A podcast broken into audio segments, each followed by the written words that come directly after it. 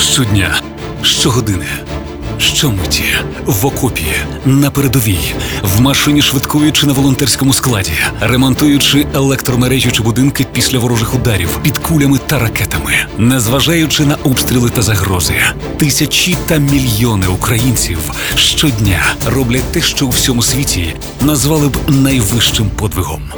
Про українців, які змушені стати героями, аби перемогти і вижити. Проект Покоління героїв на Радіо Перше. Вітаю вас, наші дорогі слухачі Радіо Перше. Це програма Покоління героїв. І сьогодні у нас особливий гість. Е, Євген Равський, військовослужбовець 103-ї окремої бригади Сил територіальної оборони, художник. Художник за професією і за позивним. Пане Євгене, раді вас бачити в цій студії. Я особливо радий, як е, ще до- донедавна також військовослужбовець 103-ї окремої бригади. І е, радий вітати вас уже тут, в цій студії. Е, Дякую всім доброго дня. Вітаю всіх слухачів першого західного. Я Гене Кравський, художник. Е, Знаєте, художник таке незвичне поєднання, але насправді в цій війні ця війна відкриває все найкраще, що є в нас, в українцях. Учора в нас на телеканалі Перший Західний був в ефірі Богослов, військовослужбовець. Є митці військовослужбовці, є доктори наук військовослужбовці, є артисти, е, журналісти. Вся, ну, це справді таке відображення, повний зріз українського суспільства з усіма його найкращими і, можливо, і не найкращими рисами. Це така народна армія, народна війна.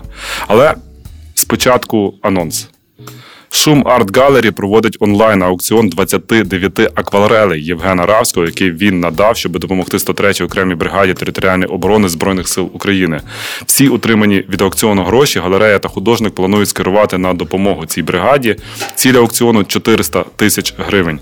Цього вистачить, щоб закупити 20 fpv дронів, які допомагатимуть нищити російську. Російських окупантів наробити трошки більше хороших русських, як нас це говорять. Крім аукціону, у галереї проведуть чотири зустрічі, на яких можна також задонатити на дрони. На дрони. Перша така зустріч з самим художником відбудеться 3 листопада, тобто сьогодні о 6 годині. Е, Ви ще маєте час і можливість, аби спланувати свої справи, щоб провести їх правильно, добре, корисно для української перемоги і з задоволенням для власного естетичного смаку. Галерея розташована так, щоб ви одразу орієнтувалися на площі Старий ринок 7. Отже, сьогодні о 18 годині Старий ринок 7. Галерея Шум. Галерея Шум. Е, Пане Євгене, от традиційне запитання до всіх моїх гостей цієї програми. Е, Я вважаю, що це така точка входу нас, як українців, в абсолютно нову реальність. Як ви дізналися про те, що розпочалося повномасштабне вторгнення? Чи можете пригадати? Е, Можу, чого ж ні. Е, В моєму випадку це не дуже вдалі дні були перед тим. На жаль, мене 23 е, числа померла сестра двоюрідна, і 24-го був похорон. Відповідно, Парастас і вечір е, ми з дружиною провели так, е, що ми взагалі не знали, що відбувається. Новини з жодних.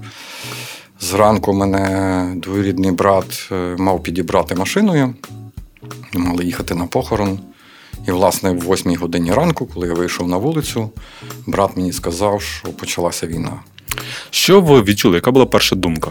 Чи можете ви відобразити, ну, пригадати це? Е, ну, хочу в першу чергу наголосити, що ще за два роки до цієї інвазії я був вже в резерві 62-го батальйону. Це була територіальна оборона. Територіальної Так, оборони, так. так. І відповідно в мене було таке трохи е, розгубленість, що робити. Я вже знав, е, бо у нас була група у Вайбері, і вже е, командир батальйону написав, що збір починається.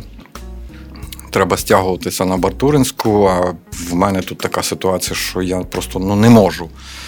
Я мушу все-таки бути. Я написав е, командиру в групу, що буду після обіду. Їду на похорон. І е, ну, насправді е, не до кінця розумів всіх речей, бо Це важко прийняти насправді. Так. Не те, що важко, це Маса, маса людей, котрі добиваються до банкоматів, великі черги за бензином. Е, В місті така свого роду паніка, хтось з валізами вже на вулицях, хтось е, кудись біжить, і це така якась е, незрозуміла ситуація. Ну, але я точно знав, куди я йду, і наплечник був вже зібраний. Ще задовго до цього я повернувся додому, під'їхав ще швагро мій. Це моєї дружини брат молодший. Е, Теж з наплечником готовим, і ми просто рушили на Батуринську і все. Гаразд, тоді повернемося трішки назад. Ви говорили, що вже два роки були до того резервістом е, сил територіальної оборони. Тоді, коли всі думали, що тероборона це буде трошки інше, аніж виявилося насправді. Але е, коли ви для себе зрозуміли, що в разі такого повномасштабного вторгнення чи інвазії, як ви це називаєте, ви будете військовослужбовцем, ви візьмете до рук зброю. І які мотиви у вас були?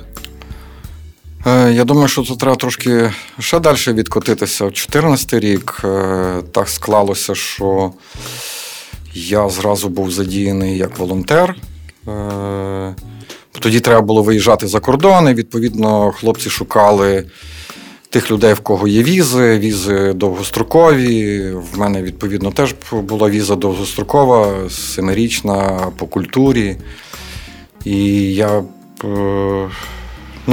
просто все дуже добре записовувалося, і можна було виїжджати. І так ми їздили з хлопцями за, за кордон, возили гуманітарку. І е, в кожному разі багато друзів пішло на війну, е, художників, е, письменників, менеджерів, дуже, дуже таких близьких друзів. І так я вже був втягнутий в це, і, а з другого боку, я якби розумів, що все рівно це буде. Е, я не мав ілюзій. Ну, в кожному разі я собі не будував ілюзій. Я розумів, аж тим більше вже там 20-21 рік. Я розумів, що це все-таки буде, і питання якось, ну, якби навіть не стояло, що я не піду. Я точно знав, що я піду. Е, на запитання, чому пішов, бо в першу чергу йшов е, захищати своїх рідних дітей і близьких. Це перше. Тому що я розумів, коли побачив вже на екрані Київ, як він горить, е, колони, машин і так далі. Я просто розумію, що якщо б все перемістилося сюди, то тоді було б вже дуже пізно. Тобто треба все робити вчасно. Коли ви до вас прийшло прийня... прийняття, розуміння, навіть не розуміння, а прийняття в такому емоційному сенсі, що ви солдат, що ви військовий, що ви людина зі зброєю в окопі. Я якось дуже легко це прийняв. Е, Ну, тобто, у мене не було внутрішнього там спротиву. Я просто розумів, що це треба брати і робити там. Треба копати, копаємо. Треба їхати на полігон, їдемо. Ну, наскільки я там міг е, фізично там е, викластися, бо е, я пішов, мені вже було 56, і скажу чесно, в, в нашій другій роті я був найстарший. Відповідно, ну е, я не є Рембо і теж розумів свої можливості, от, але з другого боку намагався робити все як треба. За цих рік і 9 місяців, чи були у вас сумніви в тому, що ви е, вчинили правильно тоді, 22, 24 2022? Жодного сумніву. От шеврон звірятка у вас. Е, Про що він? Я скажу нашим слухачам, шкодуємо, що це все-таки е, радіоефір. У вас такий чудовий е, шеврон, на якому написано звірятка. Про що він? Ну, це є внутрішній шеврон другої роти 62-го батальйону. Так склалося, що виконуючому обов'язки ротного у нас був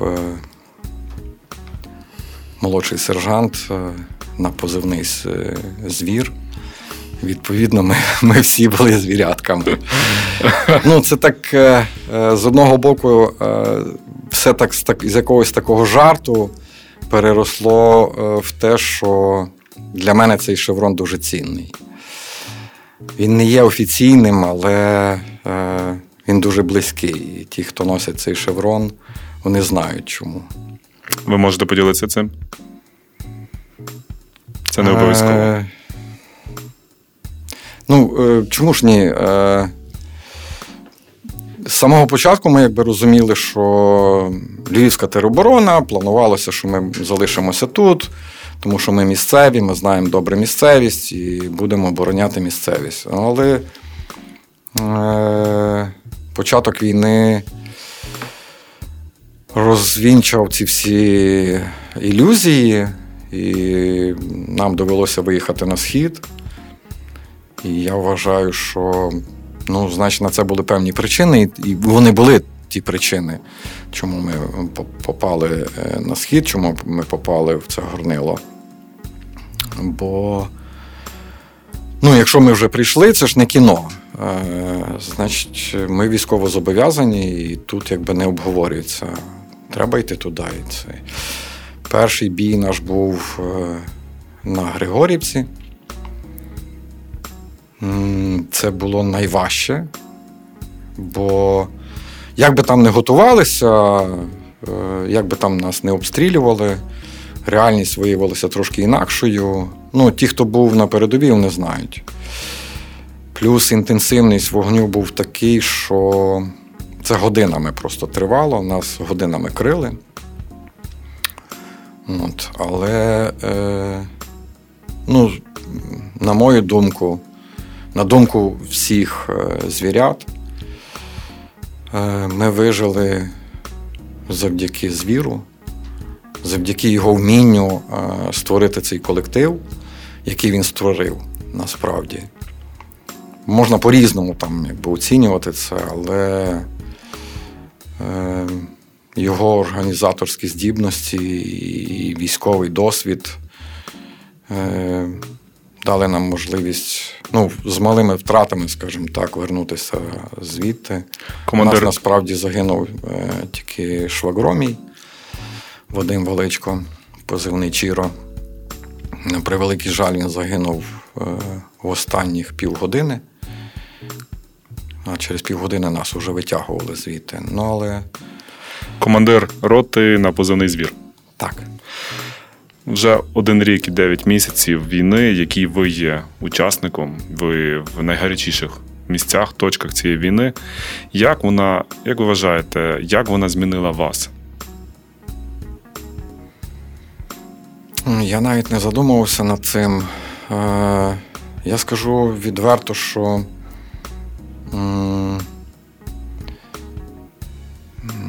звір намагався якби пояснити, е, що чим швидше ти приймеш цю реальність, тим більше шансів для тебе вижити. Бо коли є ілюзії, тоді починаються розбіжності між тим, що ти бачиш, і між тим, як ти реагуєш. І в мене теж був. е, Я думаю, що в більшості з наших е, хлопців були ці, цей стан, от перехід від е, прийняття, вірніше, в кожного був, скоріш за все, цей стан. Просто, може, по-різному е, люди це оцінювали і приймали. У мене був певний період е, такого дежавю. Я скажу відверто. Тобто я все бачу, я все розумію, все чую, але воно якби от не складається в купу до кінця. Ніби це не зовсім реально. Так.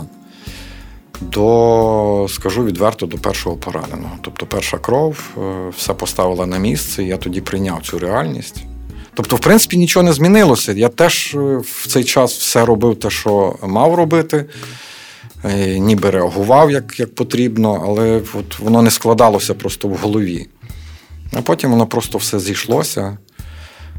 На щастя, поранений був легкий, але ну, це якби е, перший такий досвід.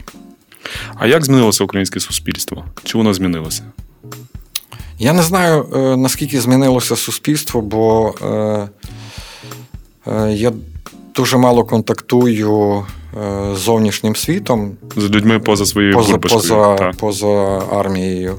Ну, ясно, що є друзі, є волонтери, з котрими я контактую, бо потрібна допомога, треба допомагати хлопцям. От, але на загал, напевне, змінилося е, в кращу сторону. Я бачу такі серйозні сумніви у вас на обличчі, коли ви це говорите. Е, бо реальність вона, вона така е, багатогранна. Тут якби важко е, виставити плюси і мінуси, бо людська природа в нас тонка. Пане Євгене, а давайте так. Я запитаюся вас, а як би ви хотіли, щоб змінилося українське суспільство? А потім спробуємо порівняти, наскільки воно далеке від того, що від ідеалу. Е, за природою занять я не, не займався тим, щоб там е, прогнозувати і, і бажати аналізувати. Але е, я, я вважаю, що все йде правильно. Ми йдемо, еволюція розвитку відбувається правильно. На жаль, це коштує нам високу ціну, але ми йдемо правильним шляхом. Тобто нація будується в кризових ситуаціях. Держава твориться не в будучині, держава твориться нині. Це люди на сталь перекуті в вогні, це люди, як барили камінні. Це сказав Олег Ольжич 100 років тому. Так. Е, Давайте про творчість. На аукціоні, про який ми вже говорили, буде представлена серія картин Краєвиди. Про що вона? Про війну. Е, Вона е, взагалі ця серія робіт була трошки більша, е, і вона робилася до діалогу про війну але діалог до теми Амазонки, якою я хотів закрити тему Іліади взагалі. Е, І коли робив е, цю серію Амазонки, я не намагався робити ілюстрацію самих, самої Іліади. Я просто підводив е, жертвоприношення тіла свого, бо зрозуміло, що чоловік і війна це якби в одній площині, але коли і жінка і війна, це якось так трошки складновато. Ну, якби в кінцевому результаті ти розумієш, е, чому це відбувається, чому жінка йде. Але поза тим, е, ти ж сприймаєш жінку зовсім в інший е, спосіб, і якби бачиш її в інших ролях. Ну, першопочатково. Але потім розумієш, що ну. І я робив скоріше таке жертвоприношення тіла свого, жіночого тіла, котре приноситься в жертву, бо війна це є жертвоприношення. І мені треба було просто додати ще до діалогу, е, до цих тіл, до жіночих образів. Мені треба було ще додати, ну, якби розвити цю мову, розвити цей діалог до кінця. Тобто є жертва тіла Угу. і е, понівечені краєвиди, жертва війни. І я свідомо тоді робив краєвиди без людей. Е, Послуговувався я тоді фотографіями, е, це був 21 рік, фотографіями е, друзів, які були на війні. Там дуже багато взагалі списків, бо більшість моїх друзів е, з 14-го воювали в пісках. От, е, були роботи, де я просто змішував е, композиційно, щось прибирав, щось додавав, щось відсував, щось, підтягував, якби створював уже свій ландшафт, але е, ландшафт війни. От. І е, зараз, коли є нагальна потреба там допомагати 103-му, е, 103-й бригаді, в якій я служу, і вирішив запропонувати е, ці краєвиди на аукціон, бо це, на мою думку, нормально якраз запасувало би художник, котрий на війні, і пропонує обміняти е, там, мої свої роботи на гроші, але роботи про війну. Ви знаєте, ви це говорите, але насправді це зовсім ненормально. Якщо брати трошки абстрагуватися від нашої української реальності. Але от ви так мене насправді дуже вразило, оце, що війна це жертвоприношення, жертвоприношення людського тіла, це чоловічого чи жіночого. Е, Я ніколи не думав над цим, над, так- з таким, над таким аспектом. І от жертвоприношення це завжди три сторони. Це те, що приносять жертву, це те, кому приносять жертву, і те, заради чого приносять жертву. І в цьому всьому трило, в цій три, в трьох, трьохсторонній картині, кому приносять жертву? Хто цей? Не знаю, Бог чи ідол, якому Ну, приносять жертву? В цьому випадку, в нашому випадку, кожен вибирає сам, е, сам кому він приносить в жертву це. Ну, я ж сказав, що я в першу чергу пішов е, на війну. Ну, якби розумів, що це країну йдеш рятувати, але в першу чергу країна складається з людей. Тобто для мене було важливо мої діти, моя дружина, мої рідні, близькі. Тобто я це е, якби ставив е, на, на, на кін першим. Кожен з нас робить свій вибір окремо. Він місцями може бути інтимним, і люди не хочуть про це говорити, може не хочуть показувати, але він є все рівно. Тобто кожен з нас робить цей вибір. Ви говорили про те, що ці картини намальовані на основі, напевно, фотографій, які вам передавали Так. друзі до 22-го року. Але ви і самі були і бачили безмежну кількість надзвичайно трагічних, сумних краєвидів. Е, Чи не виникало бажання доповнити свою серію? Е, ну, найперше е, хочу сказати, е, ця війна є війною медійною. Ми можемо спостерігати за нею в прямому ефірі. Але вся відмінність е, війни, коли ти бачиш її через телевізор, бо тебе е, ти захищений телевізором, ну, екраном, скажімо так, чи монітора, чи смартфона. Ти захищений тим, що ти дивишся через, е, через цю призму Угу. цього екрану, а там ти, ти є в реальності. І, і е, реальність вона є не дуже привабливою, скажімо так. Ти не можеш відірватися, поставити картинку на паузу і піти з'їсти Так, борща, е, умовно. Ти втягуєшся вже в це. І скажу відверто, в мене була думка, коли ми ще були тут на, на навчаннях, е, була думка е, взяти з собою скетчбук і щось там пробувати замальовувати, бо з'являлися якісь думки. Я ще не настільки втягнувся е, у, у війну в цей стан. А вже коли е, виїхали на схід, е, я скажу чесно, у мене просто часу не було на те, щоб. Ну, я фіксував зоро, зором, слухом, ти фіксуєш, десь там воно відкладається, але так, щоб це от прикласти ще руку до цього і зафіксувати, просто часу не було. Я скажу чесно, мене дуже дивувало, коли люди казали, що на війні там пишуть вірші або малюють комікси. Ну, в мене великий сумнів, де вони. Тому що там, де я був, ну, це просто нереально. Ну, в першу чергу, е, якщо організм, рота, там, взвод, відділення, е, воно згуртоване, то там не доводиться робити накази, що йди там помагай копати окоп, а треба зробити це. а Люди треба самі зробити- знають свою Люди роль і просто- відповідальність за свої так, дії. І один одному просто допомагали. І ти теж включаєшся в цей процес, е, бо ну, а для чого тоді ти, ти тут, якщо Ти там як військовий, а не як митець. Так. І, а, потім, а потім я просто зловив себе, що я е, в якийсь момент вигорів. І мені треба просто спорожнити голову. Е, Для того, щоб включитися в інший процес, мені треба спорожнити голову. А поки що воно не виходить, ну, скажу Мгм. відверто. Е, Я знаю, що це, це буде. Е, Рано чи пізно це все рівно відбудеться, я почну далі малювати. Але мені зараз просто важливо робити ту роботу, яку я роблю, бо я вважаю, що вона потрібна.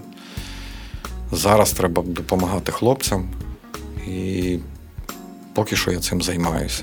Е, Пане Євгене, от а, ми якраз на цьому завершили. Пропоную на і продовжити тим же, вам не здається таким ну, абсурдним чи дивним, чи якимось таким е, ну, фантастичним, що митець мусить продавати свої картини для того, щоб купити знаряддя убивства? Ну, е, е, це би було абсурдно, якби це не було війни. А коли ми є всі в стані війни, я вважаю, що це нормально. Угу. У 2021 році у вас була виставка, яка називалася Від міфу до міфу. Це, е, як на мене, дуже цікава е, річ. Там була серія Іліада, де львівські митці в образах античних героїв замість мечів чи луків займалися такими вуличними боями. Не так, так? Ви можете не мене так. виправити. Зараз поправлю. Тоді ж ви в тому ж році ви випустили серію листівок, де персонажі традиційного різдвяного вертепу були одягнуті в українську військову форму, озброєні, і прототипами були якраз бійці 62-го батальйону. От чи є намір відобразити ваших побратимів зараз в е, таких самих аналогіях? Е, Але ви виправите мене. Так, я, я трошки поправлю. Е, від міфу до міфу. Е, це була виставка, якби не. Е, е, якби е, заглянути е, в, історію Равський там 90-ті роки і Равський тепер. Е, від міфу до міфу, тому що і в ті часи, і зараз я звертався до теми міфу і до теми жінок. Відповідно, там експозиція будувалася на дві частини. Одна частина це 90-ті роки, і друга частина це 2000-ні роки. Е, в цій частині е, 2000-х років е, був, е, була тема Іліади, і це якраз. Е, Е, ця жіноча тема. Е, Побіжно згадувалося. е, Кілька робіт були з самої е, початкової серії цієї Іліади, де були чоловіки. А так, і це скоріше було так, щоб просто означити, що це є продовженням. Власне, там е, були представлені ці акварелі, акварелі з війни. Повернусь до свого запитання, чи е, не, бажа... не було у вас намірів, от тих, з ким ви захищаєте батьківщину, теж зобразити у формі, у вигляді чи античних героїв, чи когось іншого? Е, Зараз я е, закінчую е, роботу над буфонами. Ви знаєте, що Ніл Хасевич Так, так. в часі, коли УПА активно діяло в лісах, Ніл Хасевич робив таку серію буфонів на бойовий фонд.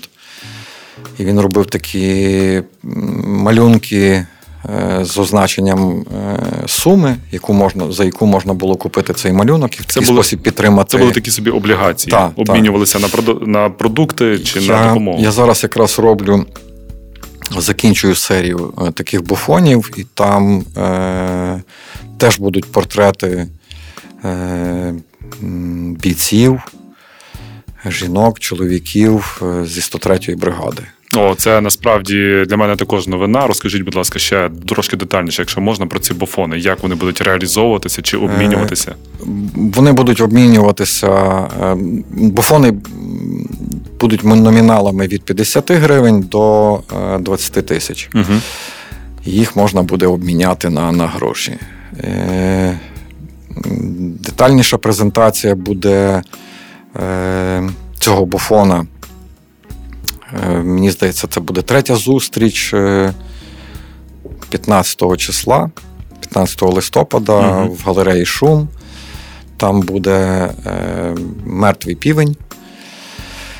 Е, акустична програма їхня. Е, трошки вони розкажуть про е, 90-ті, рок-н-рол, і початок 90-х. Які Е, були прекрасні часи, тоді не було ми, війни. Ми, ми тоді теж перетиналися. Е, Я тоді займався лялькою, і вони в мене виступали в ляльці, і художники робили виставки. Вони трошки розкажуть про цей час. І там я е, запрезентую нульовий варіант, бо е, буфони будуть е, мати свої тиражі. Угу. Кожен буфон буде мати свій тираж, от, і він буде зазначений. От, щоб люди знали, з якого, ну, який номер тиражу е, вони Чи мають знаєте ви якусь загальну суму, на яку будуть ви, е, випущено цих буфонів? Е, зараз вже не пам'ятаю, холєра. Треба буде вирізати. Е, зараз я.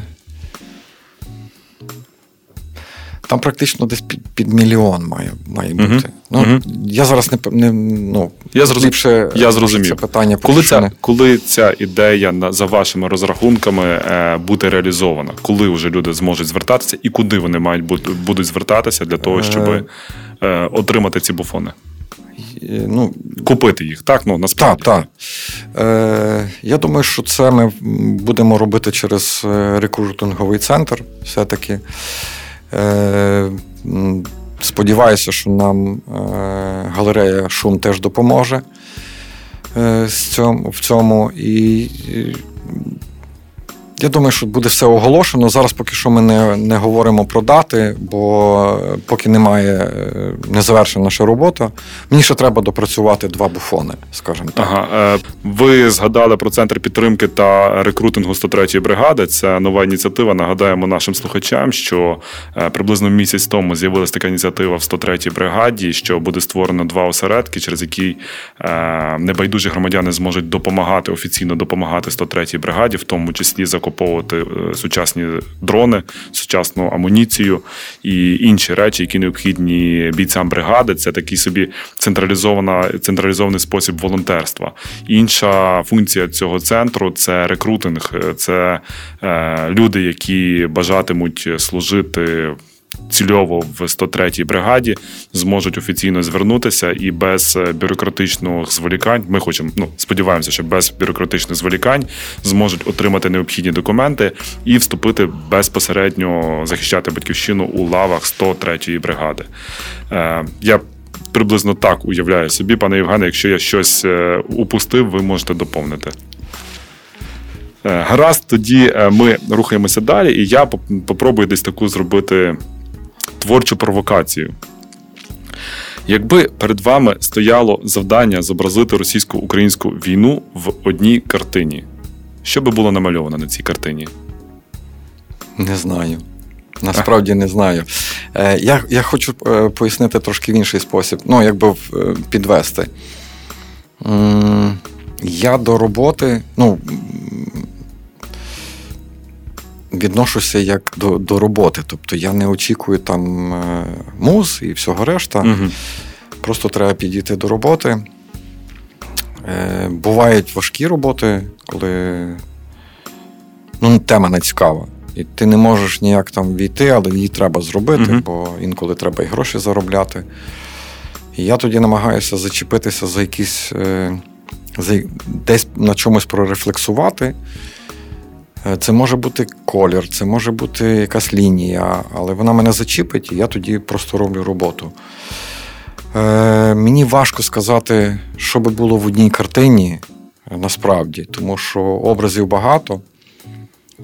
І...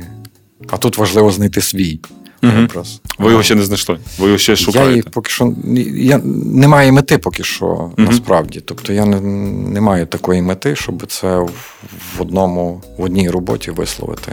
Гаразд. Який Війна дуже складна річ, і там багато перетинається емоцій, ілюзій. І, ну, мене, скажу інакше, мене не цікавлять прямолінійні е, речі.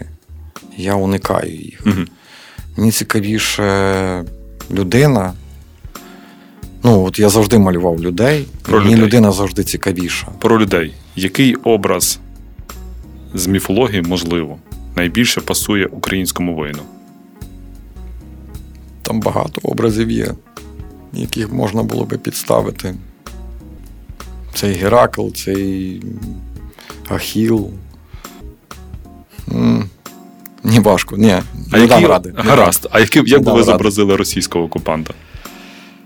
Е, теж не хочу впускатися в. Ну, насправді не хочуся, не хочу впускатися в, в ці карикатури, бо, бо нічого не, не являє. Ну, е, Пане Євгене, ви говорили, що ви свого часу співпрацювали з мертвим півнем. Так само ви спів- співпрацювали з плачем Єремії. Ви навіть є дизайнером обкладинок музичних альбомів пікардійської терції, плача Єремії. І от мене завжди цікавило, як поціновувача музики і так само поціновувача їхніх творів, як це відбувається. Приходить музикант і каже: зобрази мені там на обкладинці ось тето і тето, чи це якісь інші процеси?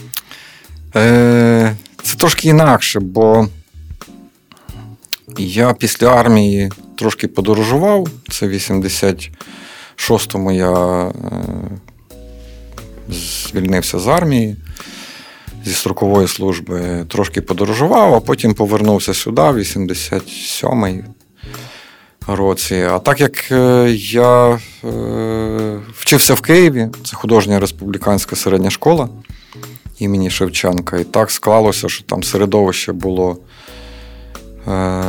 цікаве, дуже багато музики було, закордонної музики. Загалом, якби РХШ це такий острівець свободи був, е, тому що з перспективи часу я розумію, наскільки зашорені школи були на загал, і наскільки ми вільно дихали, перебуваючи в Києві наскільки ми вільно дихали там, в школі. І е, гітара завжди була під рукою. Музика мені подобалася, і так волею долі склалося, що коли я повернувся до Львова, я познайомився з хлопцями з е, е, пам'яток архітектури. Вони мене вразили страшенно тим, що це був арт-рок українською мовою, не англійською, бо в Києві більшість англійською намагалися співати. Ну, крім ВВшок, і тоді ще Еней ранній. От. Е, Кобза. А всі решта ж намагалися наслідувати е, Західну культуру. західну культуру. Та. Загниваючи захід, І тоді відповідно тут, а тут е, ну, я був так е, вразливий до складної музики, а тут хлопці грають складну музику, ще й співають українською на вірші Андруховича, Іздрика. Ну, і це для мене було просто таке відкриття. А через них я познайомився з е, Тарасем Чубайом, Всеблудом Дячишином, з Джоном. Олег е, Сук, е, басист клубу шанувальників чаю. Ну і так склалося, що я з ними перезнайомився. У нас було багато спільного через музику, і так ми закрутилися.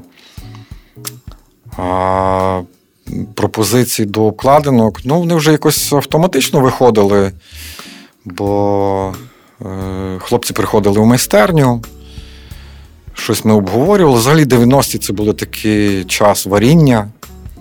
Я це пояснюю молодшим, що це от початок 90-х, незалежність. Це коли впала велика стіна, і перед нами відкрився ландшафт без доріг і, і стежок. І ми почали самі топтати ці дороги, стежки. Ну, це ж е, для музикантів е, майданчиків для виступів е, не було. Вони вже потім почали з'являтися. Це в першу чергу лялька, дзига. Та, е, концерти.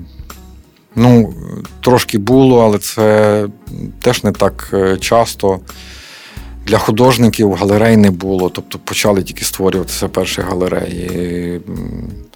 І це все було, от, все, практично ми тоді були, так би мовити, можна так умовно сказати, першовідкривачами. Кожен витоптував свою стежку. І відповідно, але воно варилося десь е, все спільно, бо література, музика і мистецтво образотворче, воно десь йшло поряд. Відповідно, ми так, е, як тоді казали, водили козу від майстерні до майстерні О, це і таке спілкувалися. це таке львівське поняття, так. І в тих спілкуваннях десь народжувалися якісь там ідеї, пропозиції одне одному. Так воно десь залучилося. Крім того, я ще е, мав щастя працювати з театром і трошки отримати інший досвід. Це вже в Києві. Е, тоді Дмитро Богомазов робив Фауста і через свого художника Сашка е, Друганова, котрий теж вчився в РХШ, і він мені підкинув цю роботу. І це, крім того, що я там заробив гроші, я ще отримав інший досвід. Е, Це мені потім допомогло робити сценографії для пікардійської терції, концерти, і трошки співпрацювати там з театрами, е, ну, відчути Мгм. себе е, в іншій ролі.